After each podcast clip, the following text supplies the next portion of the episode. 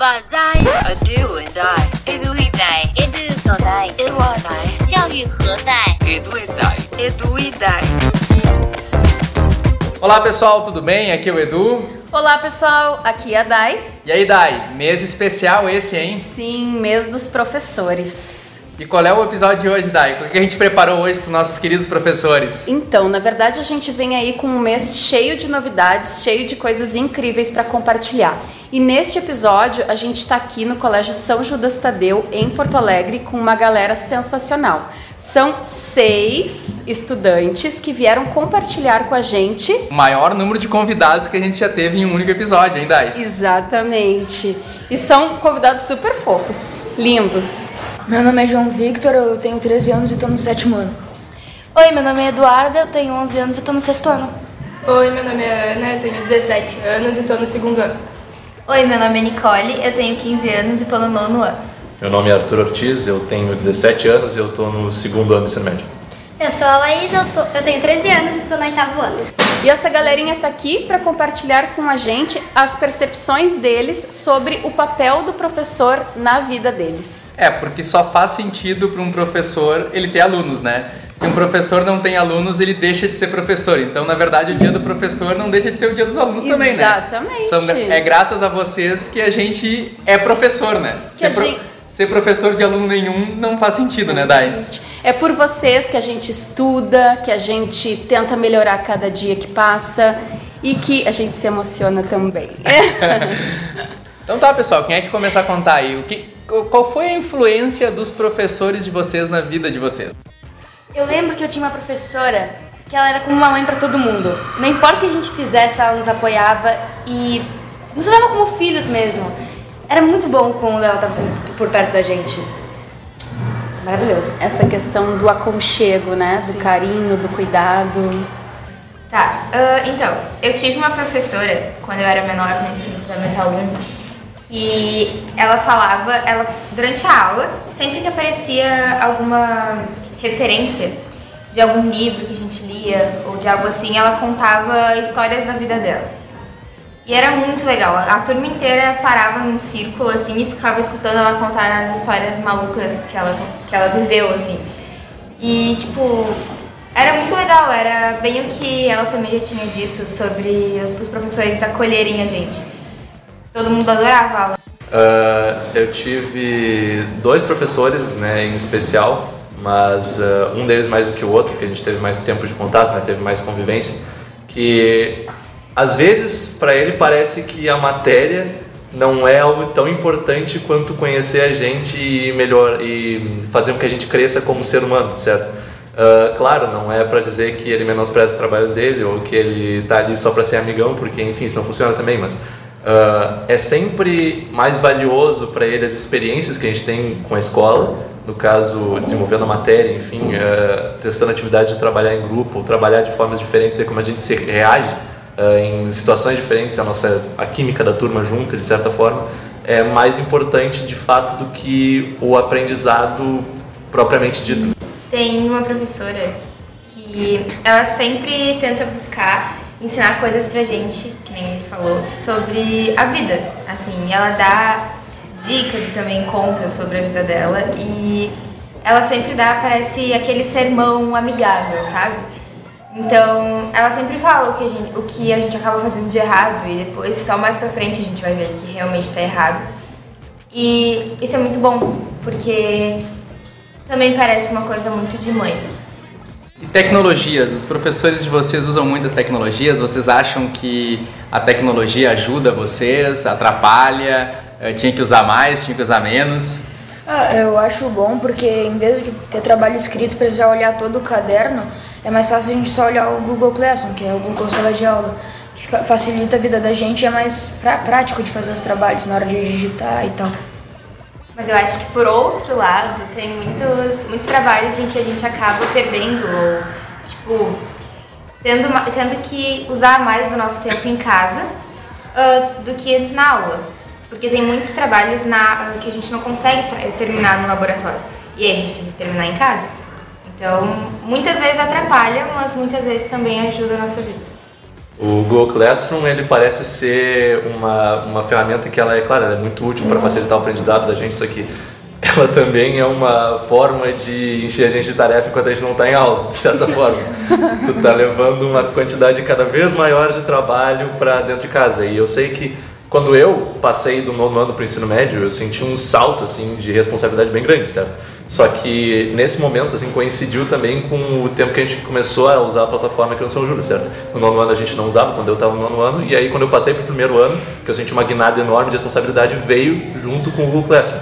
Claro, é natural tu esperar que da transição do fundamental para o médio tenha uma carga horária maior isso aqui. Eu acho que o Google Classroom meio que exacerbou isso, assim. Eu... Ah, mas eu acho que, na verdade, culminou a tua entrada para o ensino médio com a implantação na escola. Sim. Né? Porque agora na educação básica, na educação, no fundamental, a galerinha tá usando também. Sim, eu percebo também que a carga horária é. deles no fundamental, de certa forma, é maior do que, que eu me lembro de experienciar. Sim, porque agora essa experiência está para eles também, né?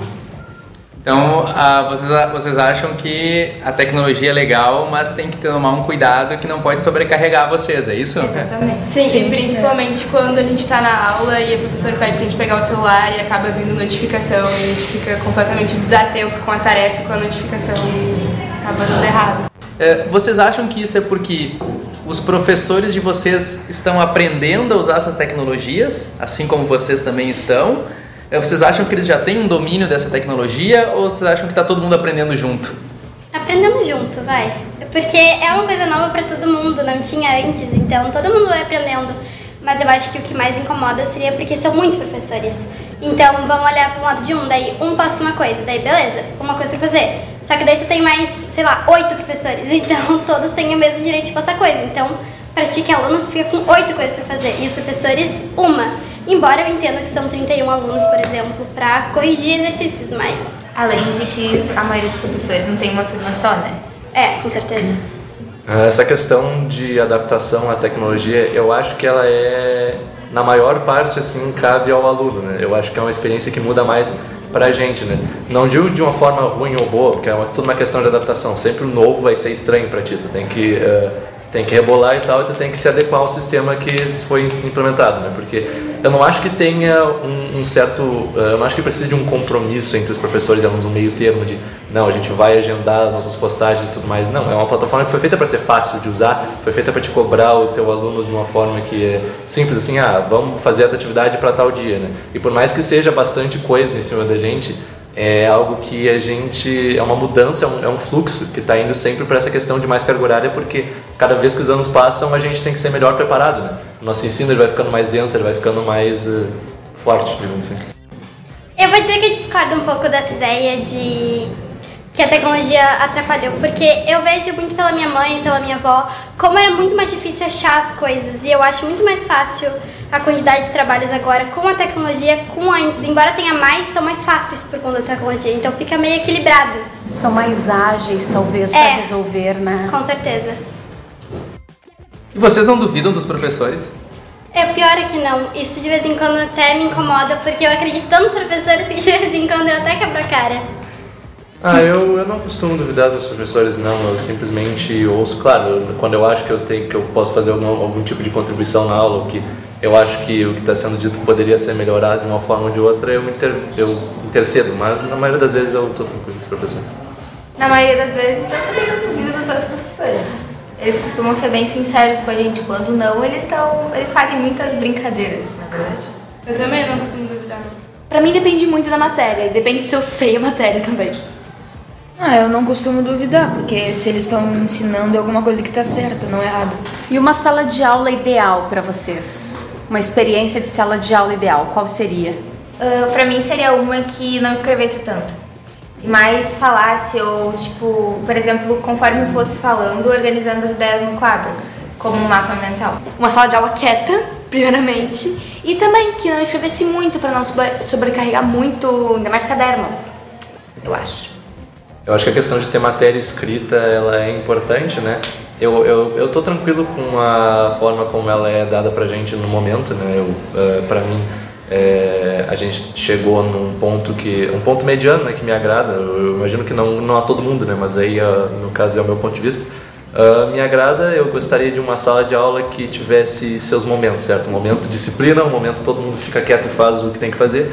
E depois tu, tu pode ter atividades de confraternização, assim, então para, para ter um clima mais leve, né? Porque se tu ficar trabalhando sempre, sempre, sempre, tu acaba, de certa forma, perdendo foco, perdendo vontade de fazer o que tá fazendo. Tem que dar um intervalo, tem que dar um tempo para respirar. Vai, então, uma coisa que a gente acha muito legal que fazem aqui na escola é que teve muitos trabalhos que já aconteceu de ser de juntar duas matérias ou mais. No caso, já teve de português com produção textual, já teve de história com geografia. História com literatura também. Uhum. É, e a tecnologia faz todo sentido, né? Porque aí tá todo mundo enxergando tudo, né? Sim, e até, e até o NIC, que é um do, o núcleo científico que a gente faz aqui, uh, junta, né, tudo isso. É, é legal porque daí ao invés de ficar fazendo pequenas coisinhas, vocês fazem um projeto maior que desenvolve, desenvolve competências maiores, né? É, e é uma coisa só. Foi muito legal ter essa experiência com vocês, de estar compartilhando esse momento com vocês. E eu queria abrir um momento aí se vocês tiverem alguma mensagem para passar para os seus professores. Bom, eu acho que eu falo em nome de todos os alunos que a gente é a gente tem desenvolvimento e a gente é muito grato pelos todos os professores que a gente passa, mesmo que a gente reclame de alguns, a gente gosta muito de vocês porque são vocês que formam o nosso caráter, que nos ajudam, e se não fosse vocês a gente não seria nem metade do que a gente é hoje.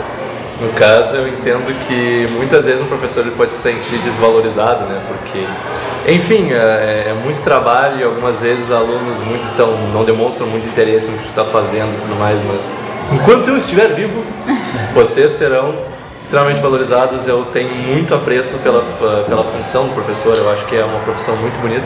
Eu queria seguir carreira de professor de inglês, para ser mais, sincero, mais exato, né? Mas uh, aí eu cheguei num ponto que eu descobri que eu só sei porque eu sei e eu não conseguiria ensinar ninguém. eu admiro muito os professores por conseguirem passar, pra, transmitir para outras pessoas o que eles aprendem e tudo o que eles passam pra gente, tudo que eles fazem a gente ser. E como ela disse, a gente não seria nem metade do que a gente é hoje sem eles. Eu admiro e valorizo muito os professores e acredito que todo mundo de uma forma gosta deles. Uh, muito obrigada por estarem conosco o tempo todo ensinando o que vocês sabem para nós. Como ela disse, nós não seríamos nem metade do que seríamos hoje sem vocês. Eu acho a profissão de professor uma profissão muito bonita, porque mesmo às vezes a maioria dos alunos não se importando, eles continuam na frente da turma inteira, que a maioria da turma não se importa às vezes com o conteúdo, que tem uma turminha que fica bagunçando num canto. Mesmo assim continuam lá na frente dando a aula. Eu vou, uh, como tu falou que tinha vontade de ser professor, né? Sim. Eu compartilho com vocês que eu estudei minha vida inteira a área de computação não para ser professor, eu estudei para ser programador, eu adorava programar. Só que no oitavo semestre da faculdade eu tive um professor que eu olhei pro cara e falei assim, eu quero ser esse cara, porque ele foi muito inspirador para mim. E daquele dia em diante eu decidi que eu não ia mais trabalhar como programador e que eu ia estudar para ser professor, porque eu queria inspirar pessoas assim como aquele cara me inspirou. Então tá, pessoal. Obrigado pela participação de vocês. Obrigada, obrigada e à até escola, uma próxima vez. Obrigada, Jaque, que organizou esse grupo e até a próxima. Com isso a gente encerra o episódio de hoje e não esqueça do nosso desafio, né, Dai? Apresente o podcast para três colegas professores. E não é só dizer assim, ah, vai lá e escuta Edu e Dai. Não, não. não. Pega o celular do teu colega e mostra para ele como faz para ele ouvir os nossos podcasts. Isso, porque o podcast, por ser uma tecnologia nova, nem todo mundo ainda está bem habituado né, a esse uso. Então a gente tem pedido aí para todo mundo ajudar. E aí, Dai, e quem gostou desse episódio e quiser conversar com a gente, escreve para falecom.eduidai.com.br. Tchau, pessoal! Tchau!